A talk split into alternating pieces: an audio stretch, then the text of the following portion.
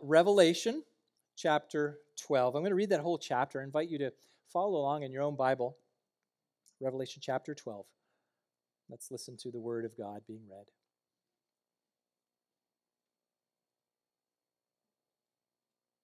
And a great sign appeared in heaven a woman clothed with the sun, with the moon under her feet, and on her head a crown of twelve stars. She was pregnant and was crying out in birth pains and the agony of giving birth. And another sign appeared in heaven Behold, a great red dragon with seven heads and ten horns, and on his head seven diadems. His tail swept down a third of the stars of heaven and cast them to the earth.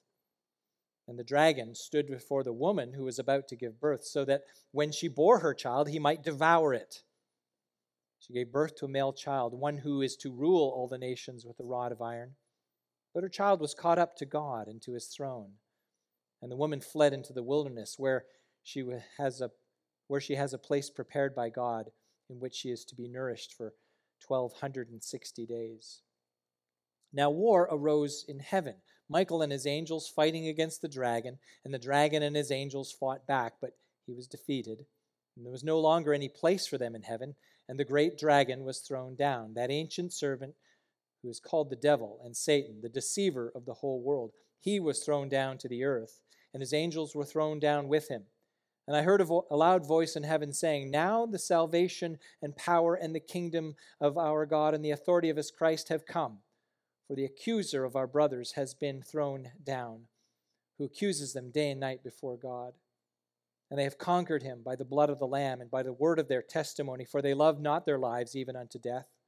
Therefore, Rejoice, O heavens, and you who dwell in them. But woe to you, O earth and sea, for the devil has come down to you in great wrath, because he knows that his time is short.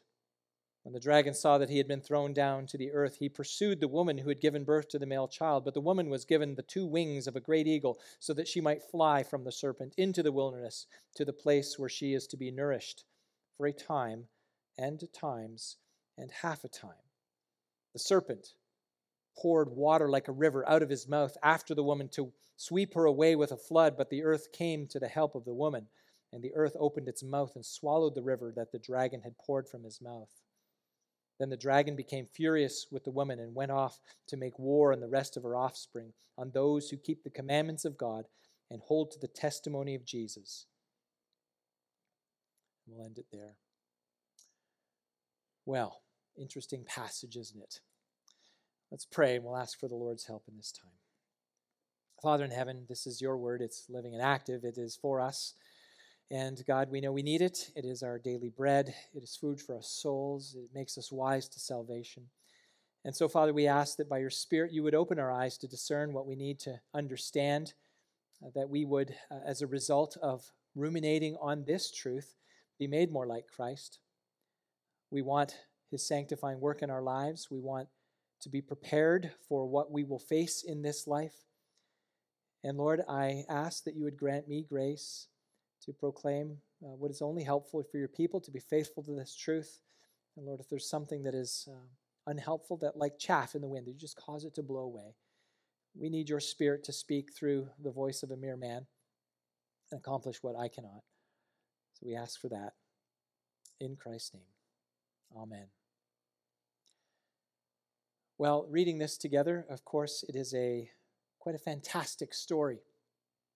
And uh, there's been a lot of debate about what this means. I'll remind you that this whole book, the Revelation, is, was given to the Apostle John, and he was told to show him what must soon take place. And it begins with some introductions, and uh, it's, it's, a, it's formed as a letter.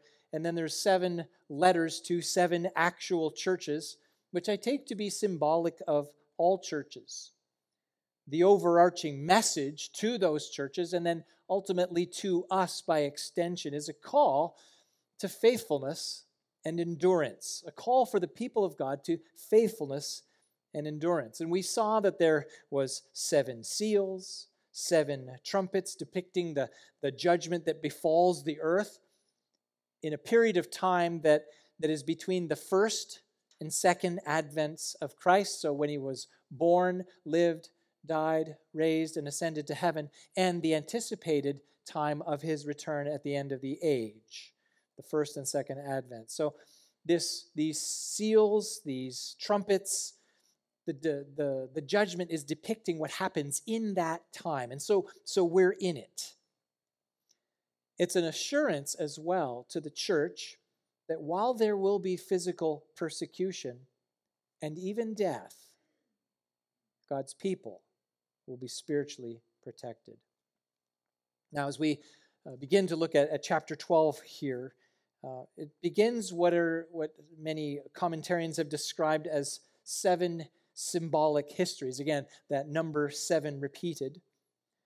Um, that number seven being the number of divine completion. So, so when we take it, if there are seven symbolic histories, what we're getting here is, is the whole story. It's the, the complete picture in, in symbolic histories that are presented before us. Now, in the passage that we read, we're introduced to two signs. A sign. A sign, by its very definition, is, is a thing that points to something else maybe a little bit of a lame example, but I, I, I think of how to illustrate this. If you invite someone to your house and you give them the address, when they arrive to find the house number on your mailbox next to the road, they don't stand around it thinking that they're somehow visiting with you. And we get that, right? They're not, it, it's pointing to the right place, but it isn't the place. In the same way, I would suggest that we don't look to a biblical sign like it's the thing itself. I don't expect in history to see an actual woman adorned or a dragon as described in the vision. Rather, these signs, they depict something much greater. And what John is being shown, I would also suggest, and I think we can see this very clearly, that what he is being shown and what he writes is, is soaked in Old Testament prophetic revelations. So we see that language from the prophets kind of being brought forward into, into Revelation. Now, for our study this morning, here's, here's what I see as we unpack this together. So, this is where we'll, we'll kind of uh, take our, our understanding and application. First, I want you to notice there's a cosmic conflict. That's the first thing to notice a cosmic conflict. Second, and we can see this in the text, the accuser is defeated. The accuser is defeated. And third, God's people are spiritually protected. So there's the three points that I'm uh, focusing on this morning from this passage. First of all, a cosmic conflict. And we understand this whether in its marriage or friendship, business, politics, or even, even the church. Conflict happens, we know this, when there are opposing ideas, when there are different objectives or desires or values. And oftentimes, the conflicts we experience, they're often, and they should be, resolvable through negotiation and, and mutual understanding. And certainly that, that is to be the case in, in marriage. But we also know this that there are some kinds of conflicts that are that are absolutely irreconcilable because they deal with absolutes. They deal with absolutes. And in those kinds of conflicts, someone must win and the other will lose. And that's the kind of conflict depicted here in chapter 12. This isn't an isolated scuffle. This is describing a conflict that encompasses the entirety of creation. It is cosmic. So let's look at the details of, of the signs. First of all, this, the first sign. What we see here is a, what John sees is a woman clothed with the sun and the moon under her feet, and she's wearing a crown of 12 stars. Now, that's an odd thing to see. So, what is this representing? And I would suggest to you that that we, we get an idea what this deals with. And the 12 is important because if we look back at Genesis chapter 37, uh, Joseph, the son of Jacob, had a dream where he, he, he dreamt about the, the, the sun and the moon and, and, and stars, and they were, they were ultimately bowing down to him as one of the stars because he would ultimately be the rescuer. This is really an imagery of representing this the, the, the woman with the crown is, is imagery representing the people of God, Israel. And, and just the moon and the, the sun, you might wonder about that. The high priest's garment, according to Josephus, Josephus and Philo, there were, there were precious, 12 precious stones on that high priest's garment. But on the, on the shoulder, there was the sun and the moon, other, two other uh, emeralds, two other uh, precious stones. So, this, again, this woman represents the whole people of God. And I would say Old Testament and New Testament saints, all those who have believed in God, to whom righteousness was credited because of their faith. Now we see in this, in this, this picture here, in this sign, that the woman is in labor. It's hard labor. Now that may be typical of all labor. I cannot speak to personally knowing, but I've observed my wife, okay? Labor is hard. But it seems like this kind of labor is particularly hard. She sees in hard labor. And what that labor does is it represents the, the great persecution that has come upon the people of God, leading up to the birth of the promised Messiah, the Christ. And we know that the male child born to this woman is the Christ, and we're told that in verses 5 and 10.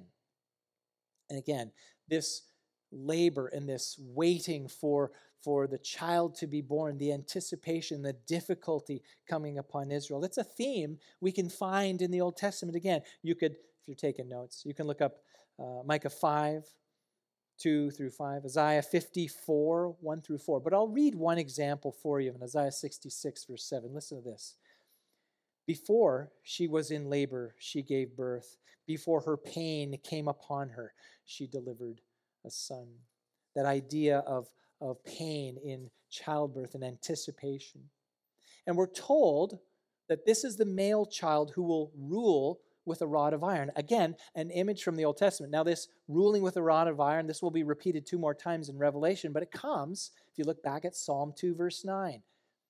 And what this describes is the assured victory of the Messiah. So this is all wrapped up here. I'll, I'll, I'll read Psalm 2 9 for you. Ask of me, and I'll make the nations your heritage and the end of the earth your possession. Again, a promise to the Messiah. The Messiah will rule the nations. And it t- says this You shall break them, those opposing you, with a rod of iron, and shall dash them in pieces like a potter's vessel. Picture of the, the conquering Messiah there, wrapped up in this male child to be born of the woman. And, and what's being depicted here is that out of the people of God, and some people are drawn, well, this is Mary, this is the mother of Jesus. But more broadly, certainly she's included in that, but more broadly, it's the whole people of God. Where does the promise come from? It come, he comes from out of the people of God. Now the second sign. That's the dragon. Seven heads, ten horns, ten, ten uh, sorry, uh, seven heads, ten horns, and seven diadems.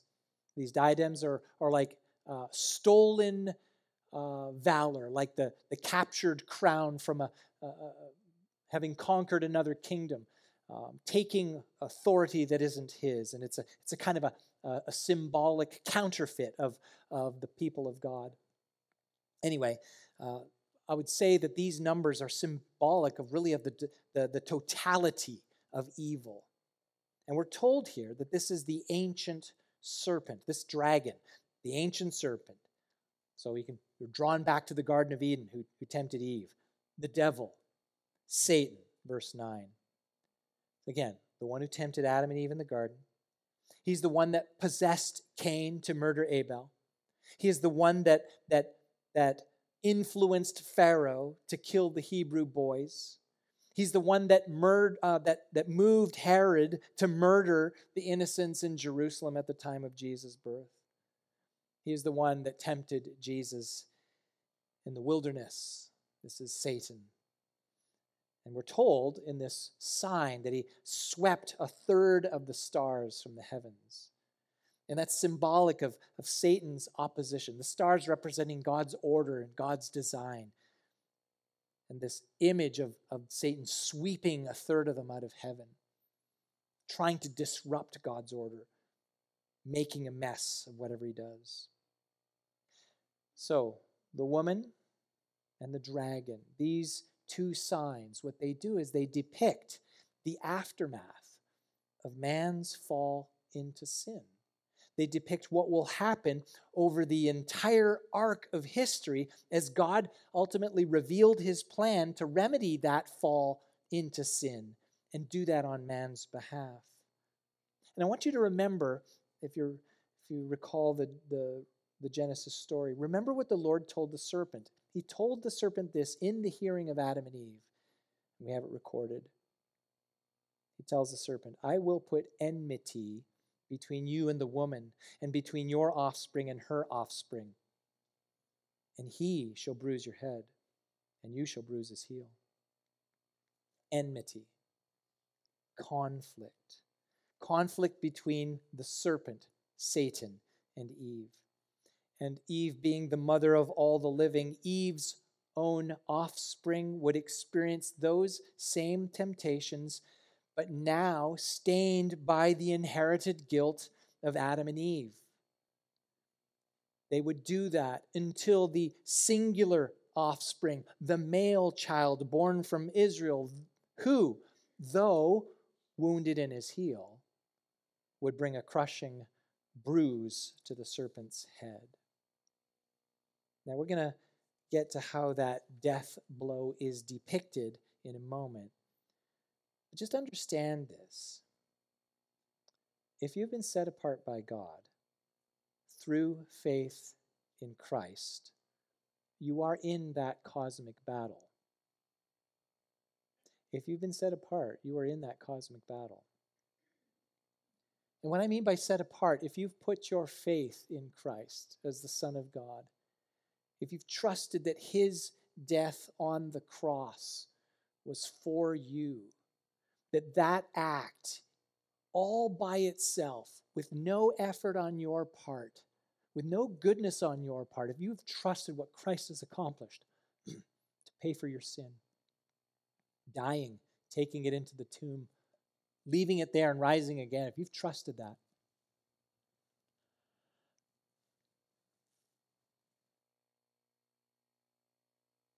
excuse me if you've trusted that it means you're set apart by God. He, he's opened your eyes to that reality, that truth. And if that's you, you're in the conflict. We read this together.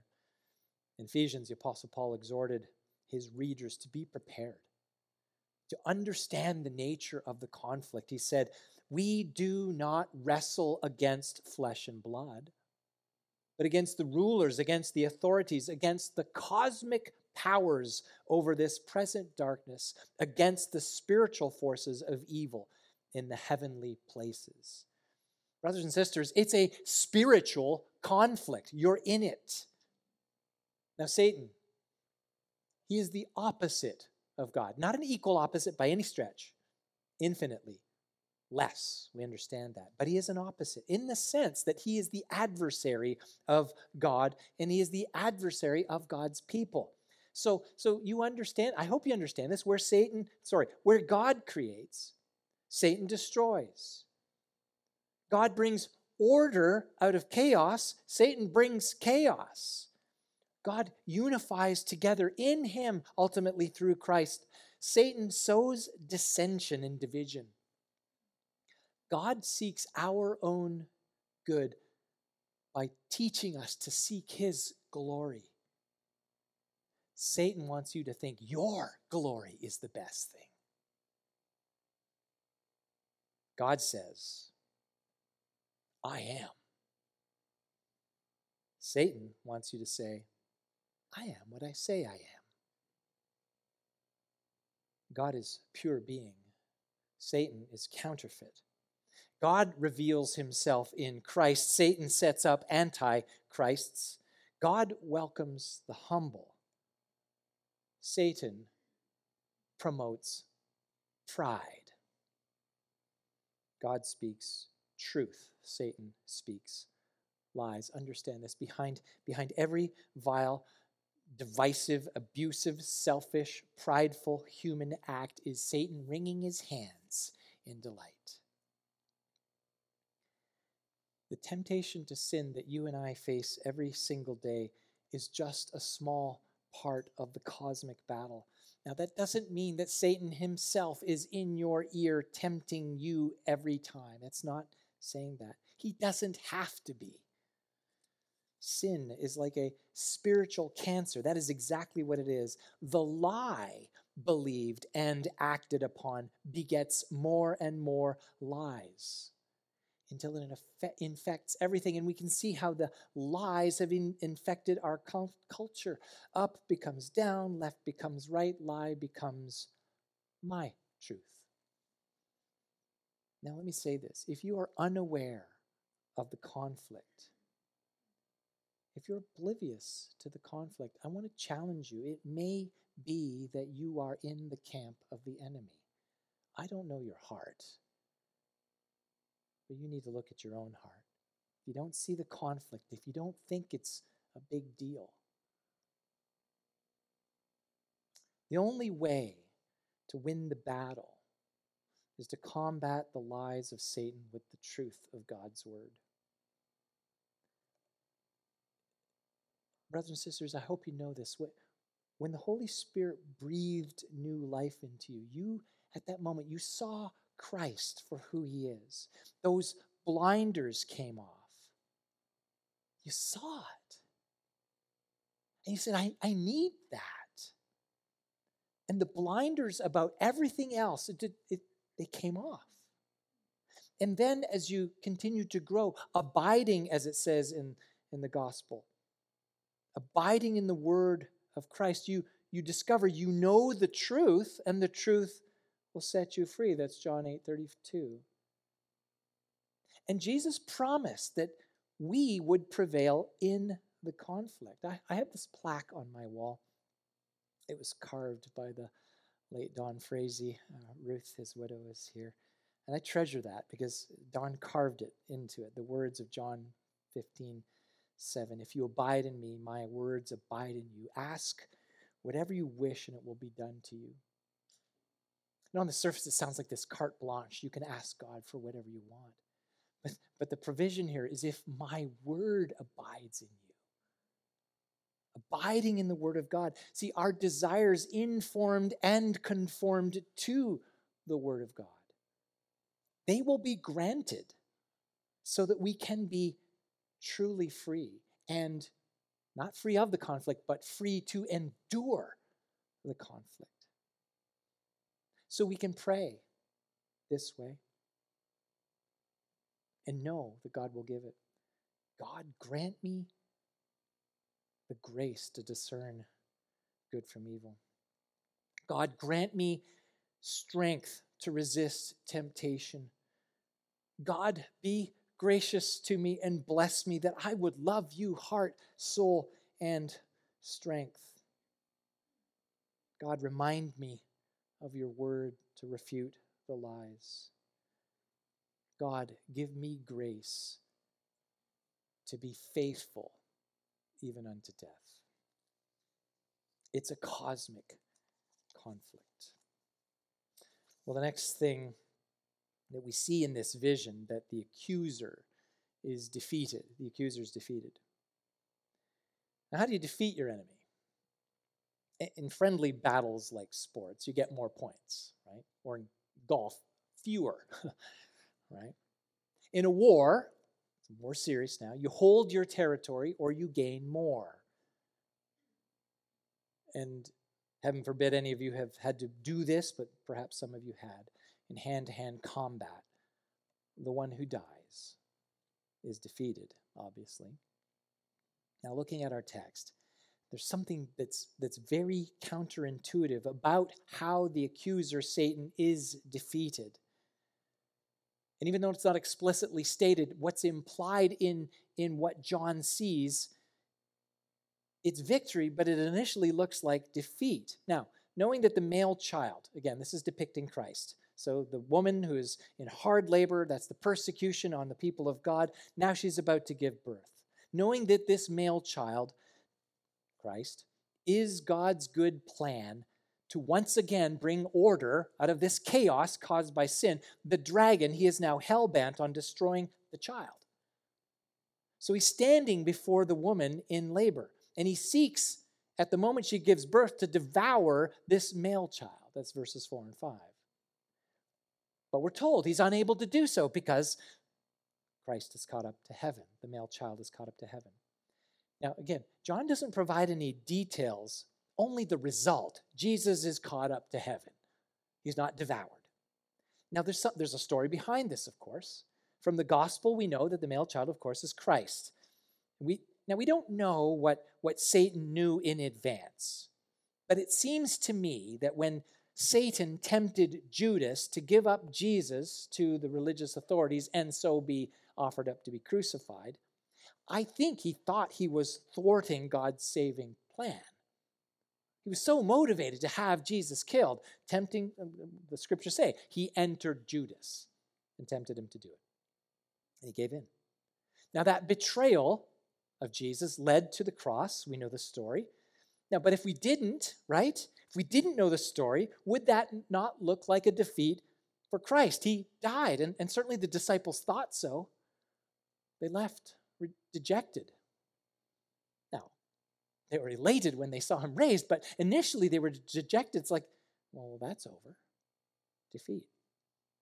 Now, I don't doubt as well that Satan knew what Jesus declared in advance of his death, right? Jesus said he would suffer and die and rise. That thought had to be on Satan's mind. But I can only conclude here that, that it was Satan's hellish hubris that blinded him to what Jesus would accomplish in his death. An apparent victory for the dragon, for Satan, proved to be his undoing as Jesus Christ was raised from the dead and ascended to heaven. Now, now the, the fight, he, he's unable to get the male child and devour him. After Christ is caught up into heaven, the vision continues. It describes this war in heaven. Now, now we're brought a new character here. We have the picture of Michael and his angels on behalf of Christ fighting against the dragon and his angels.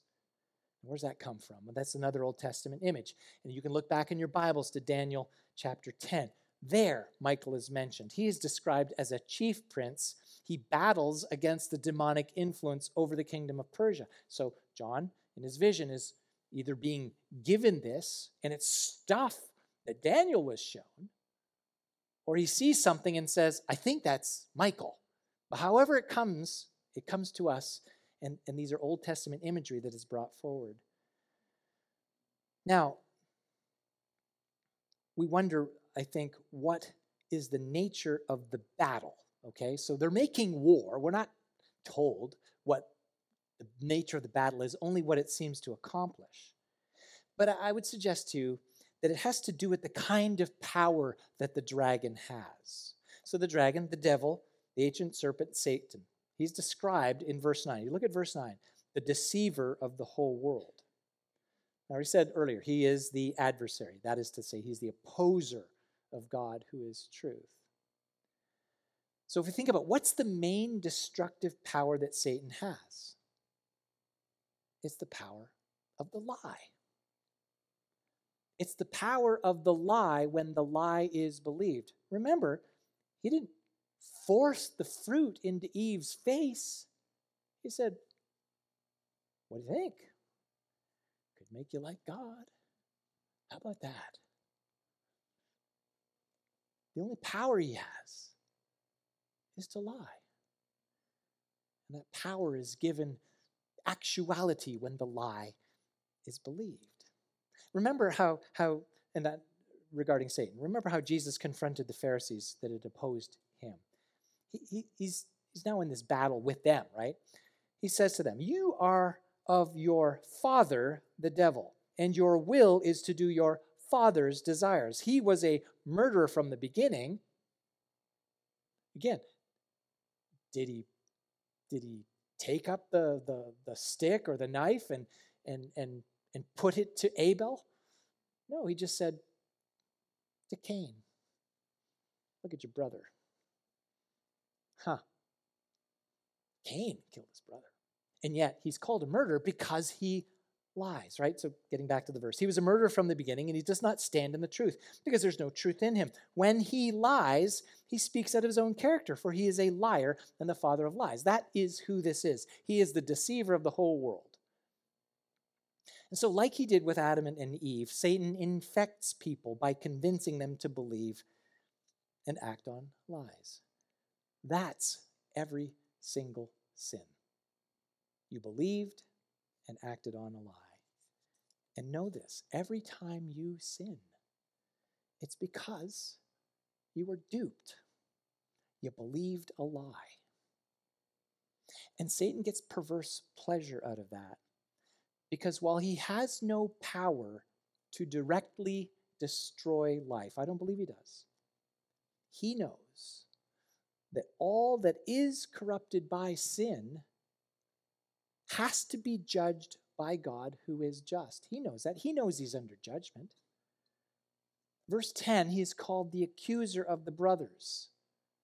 So Satan knows that God's going to judge sin because he's under judgment. He knows it. When people sin, let me say it this way Satan does the only true thing that he can do. So when people sin, he does the only true thing that he can do. He points it out to God and then appeals to God's righteous character to act. So, having deceived the man, he runs back to God with the news. Standing there, he says, and I'll use myself as an example look at what John did. Look at how he's unkind. Look, look at how he acted selfishly or out of pride. Look at how he was impatient with that person. God, he's behaving badly. You got to deal with that. He's unrighteous. And the text tells us he does this night and day before God. Incidentally, that's what he was trying to do with Job. He wanted Job to curse God for his troubles unleashed on him. And if God, sorry, if Job had cursed God, God would have to judge him. Job's wife even understood this. She said to him, Look, you're, you're a mess. Just curse God and die. Bad advice. Now, in verse 9, John is now shown that Satan loses this battle and he's thrown down to earth. But how? What's, again, the nature of the battle? And it's what was accomplished at the cross. And I want to remind you what Jesus said as he anticipated his own death. This is John um, 21, I think. Yes, 31 to 32. Now, he says this Now is the judgment of this world. Now will the ruler of this world be cast out. And I, when I am lifted up from the earth, will draw all people to myself. Now, I can only conclude that Satan has no clue uh, or real understanding about what is the doctrine of substitutionary atonement, to get theological with you, right? And that was the very reason he was cast down. It was the doctrine of substitutionary atonement. I think Satan just missed the boat on that one. He had no clue. It's such a glorious doctrine. You'll see how this battle was won.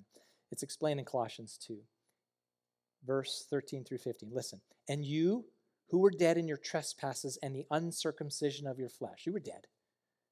God made alive.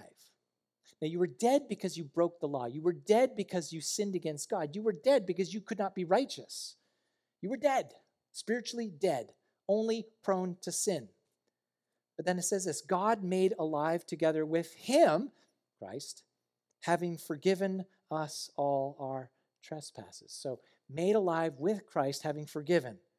So, in love, God made this decision to show mercy rather than to judge. So, how did God forgive and make his own people spiritually alive?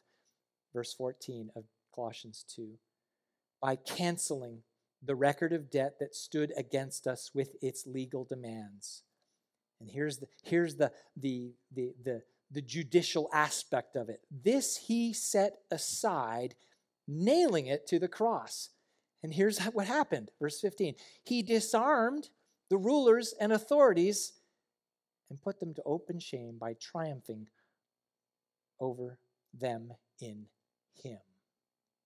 So soon as your sin was put on Christ, as soon as it was nailed to the cross, as soon as Jesus' body was taken down and buried in the tomb, there went your sin, your guilt, your shame. So the accuser walks into the presence of God and said, Hey, look at John, he's such a failure. God says, But my son, it's in the grave. And what can he say? He's shut up. he's silenced. And that's how he's thrown down to the earth. And now he's like, he's lost. The accuser has been defeated. And so when Christ was raised from the grave, all who have trusted in him are made spiritually alive. In anticipation of a physical resurrection, yes, but we are spiritually alive. Colossians 3 1 through 3. So there is now no condemnation, Romans 8 1, for those who are in Christ Jesus. No condemnation, no record. It's over, it's done, it's buried. No shame, no guilt. Acceptable to God. Gloriously perfected, justified in His sight. And we know ourselves. We know we still fall short. But we have this avenue, brothers and sisters, when we do sin, because the Apostle John assumes that in his first letter. When you sin, well, first of all, if you say you have no sin, you just can call God a liar, but a liar. But when you sin, if we confess our sins, He, that is God, is faithful and just. Faithful, He'll do it. Just, that's judicial. Why is He just? Jesus. He nailed it to the cross. He's faithful and just to forgive and cleanse from all unrighteousness. So when you come before God in confession, what you're acknowledging is the transaction was already done. You're just keeping the, the communication clean between you and your merciful, forgiving God. And you're claiming Christ every time you do. And get this. Now, again, we're talking about the defeat of Satan again. The ongoing evidence that Satan has been defeated is the example of people who, despite persecution or death, hold fast to Christ. It's a proof of his defeat. So think of this. When someone is insulted for the name of Christ, when someone is beaten for their faith in Jesus, when someone dies refusing to deny Christ, Satan gets smacked he gets reminded of his doom. It's glorious. Jesus Christ proved through those he saves. This is what he actively does. Jesus Christ proves through those he saves, and it and each time stomps on the head of the serpent, reminding him of his fatal wound. Now, how do I conclude that? Look again at verse 11 and 12 in our text. And they have conquered him who, the dragon, by the blood of the Lamb and by the word of their testimony, for they love not their lives even unto death. They have conquered him by the blood of the Lamb and the word of their testimony. So every time you face down a persecution, someone mocking you, and do not deny Christ, it's like another kick in the serpent's head. It's beautiful. Think of that. Think of that when you're facing difficulty. Therefore, rejoice, verse 12, O heavens and you who dwell in them. Those who dwell in heaven, those are the ones who have died in faith. They understand how Satan has been silenced. His accusing is, is no longer relevant and it has no power, pushing him back to the earth and the sea. So he's tossed out, he's cast out of heaven and all of his angels. And what he does, he comes to the earth and he bashes around creation. This is the dragon wreaking havoc because he knows his time is short. It's, it's, it's over, he's going to make a mess of things. Brothers and sisters in Christ, your, your enemy has been defeated. And like I said, he can, he can flail and tempt, and sometimes you may give in. But in Christ, the record of your debt and even, listen, even for sins that you have not yet committed, that's been canceled. Another encouragement from Romans 8. Listen to this. If God is for us, proved in Christ, right? If God is for us, who can be against us? He who did not spare his own son, but gave him up for us all, how will he not also with him graciously give us all things?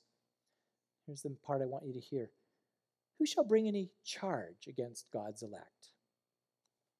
It's God who justifies. Who is to condemn? Christ Jesus is the one who died. More than that, who was raised, who is at the right hand of God, who indeed is interceding for us. That is glorious. No charge. You're a child of God.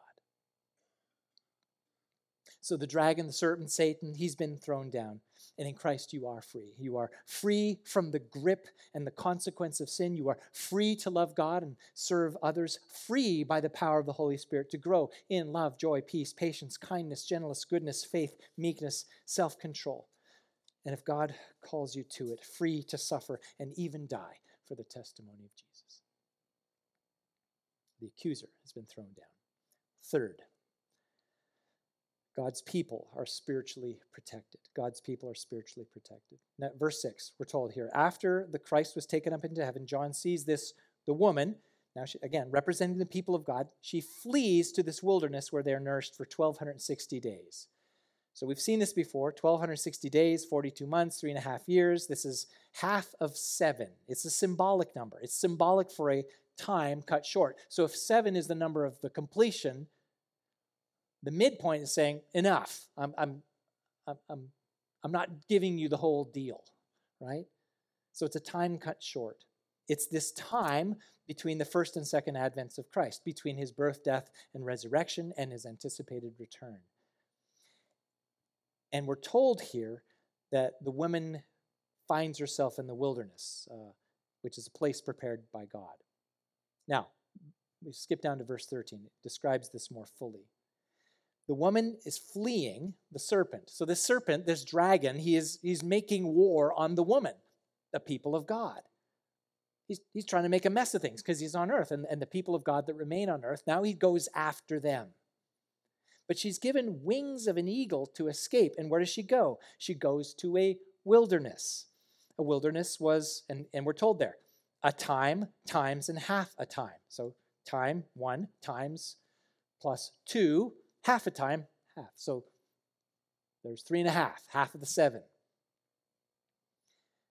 And we're told here in verse 14 that this wilderness is a place where the woman is nourished. So it's a wilderness, but it's a place of nourishment. So the serpent finds her there, attempts to destroy her with his deluge of water from his mouth, and perhaps it is the a flood of lies. I don't know what it represents. But in the imagery here, the earth swallows up the, the flood that comes from the serpent's mouth. The torrent that might have killed her, the woman's protected. The people of God are protected. Now let's get back to the significance of the three and a half. So she's in the wilderness. She's there three and a half years, time times, and half a time. 1260 days, 42 months. It's all uh, repeated. I'd suggest you this comes from Daniel chapter 7. Daniel chapter 7, 23 through, through 27. There, the beast and evil kingdom will blaspheme God and persecute his saints. And here's the language for time, times, and half a time. Again, that imagery is drawn back, and it's the very same thing.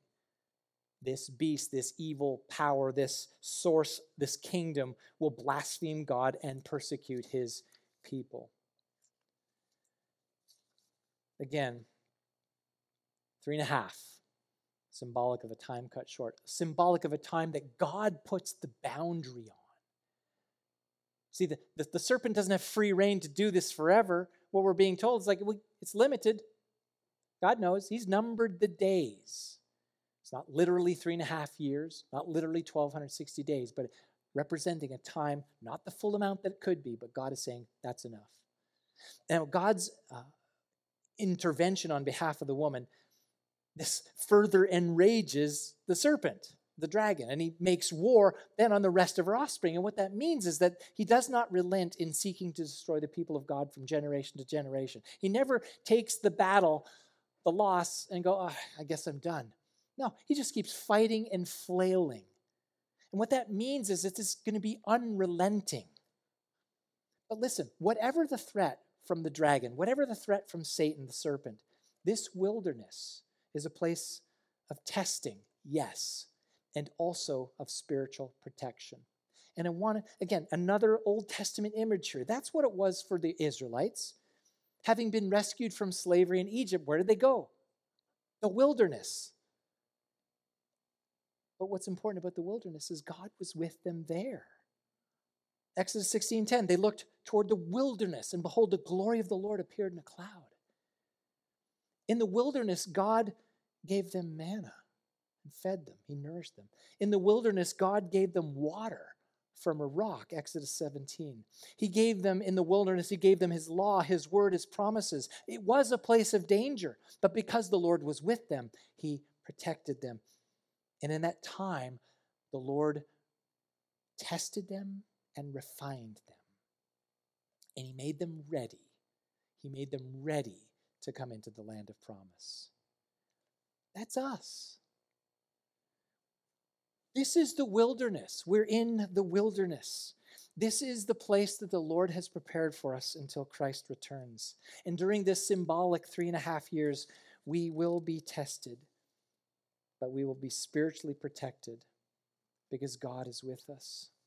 Just as Jesus promised his disciples in the Great Commission, I will be with you to the end of the age.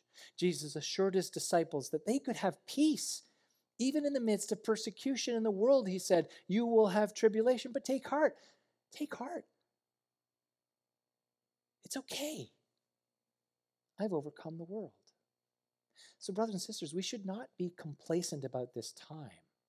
Opposition to the Word of God, we know, is slowly but surely intensifying. And we also know that in some places in this nation, and I know it's already happened in Canada, simply declaring what the Bible says about some things in the Bible that are very clear to us, very biological about gender, homosexual behaviors, marriage, that's perceived to be hateful and now against the law, punishable. But I'll remind you Peter's exhortation in his first letter Beloved. Why? Because we're in the wilderness time of testing and but protection. Beloved, do not be surprised at the fiery trial when it comes upon you to test you as though something strange were happening to you. No surprise. God's word tells us that trials are to be expected. For the people of God, trials are to be expected. But while we live in this wilderness waiting for Christ to return, we are spiritually protected. We are nourished. And we're nourished because Jesus understood what we would need. He said, I will build my church, and the gates of hell will not prevail against it. The evil one's going to flail, but I've got you. Because the devil prowls around like a roaring lion seeking someone to devour, we must. We must band together. We must physically, and I mean that, physically gather to be reminded that Christ is king and that Satan has been defeated. That's what we're doing here. You can't do that alone. And when the church gathers around the preaching and the teaching of God's word, the saints are equipped to endure whatever the dragon may hurl at us. Now, we'll see in the next chapter that he is diabolically clever, but that's for next week. So, do you know you're in a conflict? Christians, I think you feel it. You know it's happening. We have to be alert. There's a, a, deluge of lies, and the only remedy is to immerse yourself in the Word of God and take refuge in truth. But while we do that, know this remind yourself that Satan, the accuser, has been defeated. He's been thrown down. Nothing at all can separate you from the love of God in Christ Jesus our Lord. And know this when you are persecuted for righteousness' sake, it's like you're getting your kick in at the serpent's head. So, like the, the disciples in the early church who rejoiced they were, that they were counted worthy to suffer for the name of Christ, look beyond the moment and see the strength that God gives you to endure that, that difficulty, that persecution, that whatever it is, and even death. No, you're just reminding the evil one that he's already doomed. And finally, while we live in this wilderness, we're waiting for Christ to return in power and glory. Know this as you suffer for whatever reason, we get this. World isn't our home anymore. We're looking to a better land, a better kingdom when Christ returns. But we will be brought there because we are protected spiritually. And I trust that that encourages your heart this morning. Let's pray. Father, we, uh, we're grateful that you, um, you've given us this glimpse of history. And um, while we feel so small um, and insignificant in this, we, we realize that you are working out your plan. And you will bring us home someday. Till then, we ask that you would keep us faithful, give us endurance, keep us grounded in your truth, keep us proclaiming Christ and Him crucified. And Lord, we'll, we'll look forward to that day when Christ returns and every knee bows and every tongue confesses that He is Lord. To your glory, Father. So we thank you and we pray in Christ's name.